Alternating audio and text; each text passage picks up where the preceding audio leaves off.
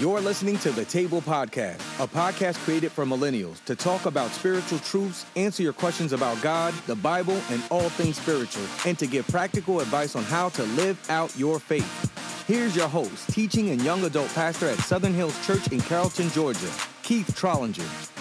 Well, what is up, family? It's May the 6th, 2020. I hope you guys are doing well and you had a fairly good week. Maybe some of you guys did some social distancing this week with your friends. Maybe this past weekend you were able to visit a restaurant and you navigated through that sort of new system of eating and dining in America right now. Many of you guys are really trying to figure out how to navigate or how to adjust to this new norm. Hopefully, it's only going to be for a short time. But today, I actually have to cut the podcast a little short. With things opening up, my schedule is changing rapidly, and I'm actually moving from having a ton of Zoom meetings, and hopefully you are too, to actually having face to face conversations with people. Obviously, six feet apart, right? And wearing a mask. But what was a normal week for me in writing this podcast? Podcast and recording has thrown some curveballs. And so I'm having to cut this podcast shorter today because my schedule feels like it's changing by the hour. I've even switched the topic a little this week, but next week I plan to start a podcast series which I've never done and I'm excited about. But I wanted to share this with you today. You know, when I'm given a lot of time, my mind starts to wander. And I was thinking about this just the other day, and I'm sure many people all over the country have been sitting around thinking sort of the same thing. We've got a lot of time on our hands, or we've had a lot of time on our, on our hands, and more than we're used to. And when we typically have a lot of time on our hands,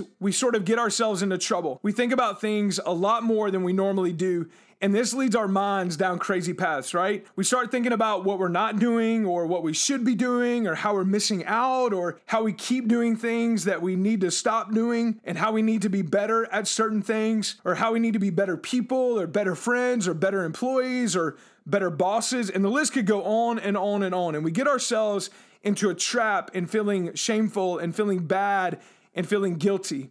And for those of you that are Christians, man, you can often think I'm a horrible follower of Jesus, right? I don't even know if I am a Christian. I mean, it seems like everybody around me is so perfect in their life and everything is going together so smoothly, and mine just feels like it's falling apart and I'm wasting this time that I've had. Well, I just want to encourage you for a second. I know that a lot of times when we hear people talk about how great the relationship with God is, right? It often feels as though it comes easy to them. But then to you, it seems to be a struggle. When you hear about it, you often find yourself experiencing guilt and shame because you're not in the Bible enough, or you're not going to church enough, or you haven't been to church in a long while, or you're not the perfect Christian like them. And maybe you just want to vomit, right? Or maybe you just want to run as far away from that person as you can get. And maybe when you do come to the place where you do begin seeking this relationship with God, it's a struggle and you feel guilty because you struggle to get motivated to get started. And you believe that it shouldn't be like that. Like it should be easy. This relationship with God should be natural. It shouldn't be work. It shouldn't be hard. And so when you hear other people in their relationship with God, it's like, man, what am I doing wrong? I want to give you some encouragement as you listen to this today. I read this paragraph a number of years ago in a book called Messy Spirituality. It's by Mike Yaconelli. He was a long long term student pastor. He passed away a few years ago. But when I read this paragraph in this book, it made me feel like a normal Christian, like a normal person in their walk with Jesus. He writes this He says, After 45 years of trying to follow Jesus, I keep losing him in the crowded busyness of my life. I know Jesus is there somewhere, but it's difficult to make him out in the haze of everyday life. For as long as I can remember, I've wanted to be a godly person. Yet when I look at the yesterdays of my life, what I see mostly is a broken, irregular path littered with mistakes and failure. I've had temporary successes and isolated moments of closeness to God, but I long for the continuing presence of Jesus. I want desperately to know God better. I want to be consistent. But right now, the only thing consistent in my life is my inconsistency. Who I want to be and who I am are not very close. Is that not an incredibly realistic thought?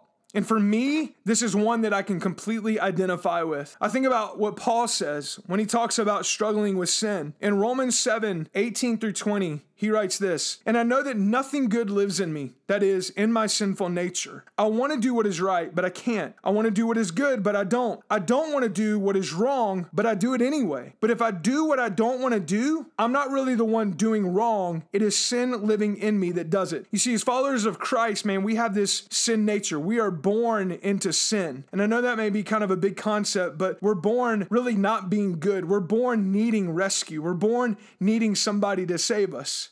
And so we're born with sort of this sin nature, doing bad, and we constantly are struggling with doing right, but yet we continue to choose to do wrong. We continue to struggle with doing the right things. We want to do what is good, but often, man, we do the opposite, and the fight is on. I mean, anybody with me? Yaconelli expresses the feeling of so many of us, and Paul just nails it in Romans 1 and Romans 7 when he says, I want to do what is right, but I can't. Like, this is the battle that so many of us are in. And sometimes daily, if not hourly, man, we feel that fight. And when we hear other people talk about how great their relationship is with God and their family, man, we feel like we're falling short and something is wrong with us. And maybe we're not trying hard enough, or we've just become lazy, or we can't seem to get things together. So I want to share something with you that happened to me recently, and I hope it will give you some encouragement and hope. So I've been battling and was battling with some fleshly issues. And my normal response sometimes is to allow it to grow in my mind and just fume and fret about it internally, right? And then externally, when this happens, believe it or not, I tend to isolate and shut down. And so I was experiencing a lot of pride and envy, and I was not feeling spiritual. I wanted to avoid praying and the Bible. I wanted to be lazy, and I just wanted it to go away.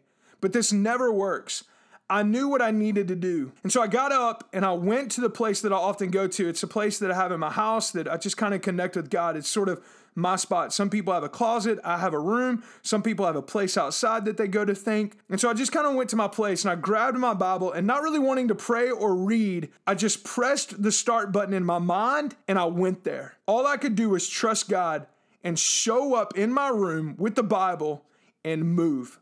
That's all I could do in that moment. And I was asking God, free me. And this is what Paul says towards the end of Romans 7 24 through 25.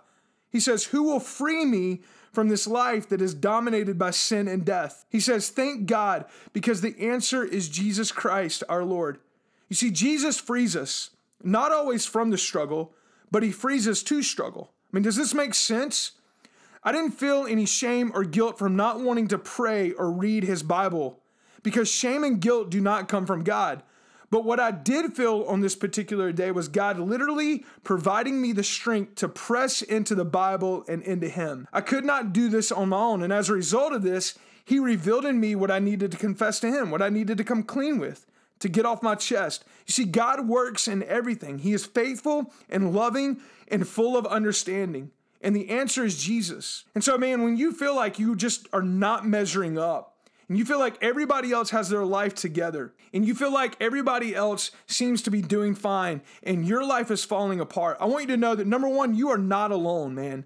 You're not alone in that feeling. In fact, that's probably a normal feeling. And most people, oftentimes in their life, they feel that way. And I'm not saying that that feeling lasts for a long time, but dude, we are all there, man. We've all been there. But I want to encourage you, man, to struggle and to struggle strong. As you journey through the craziness of this reopening and the anxieties and maybe even the excitement, believe that Jesus is the answer. Believe that He's enough and that maybe you just need to grab your Bible. If you're not feeling it, you just need to grab your Bible and go to your place and say, you know what? I'm here, man.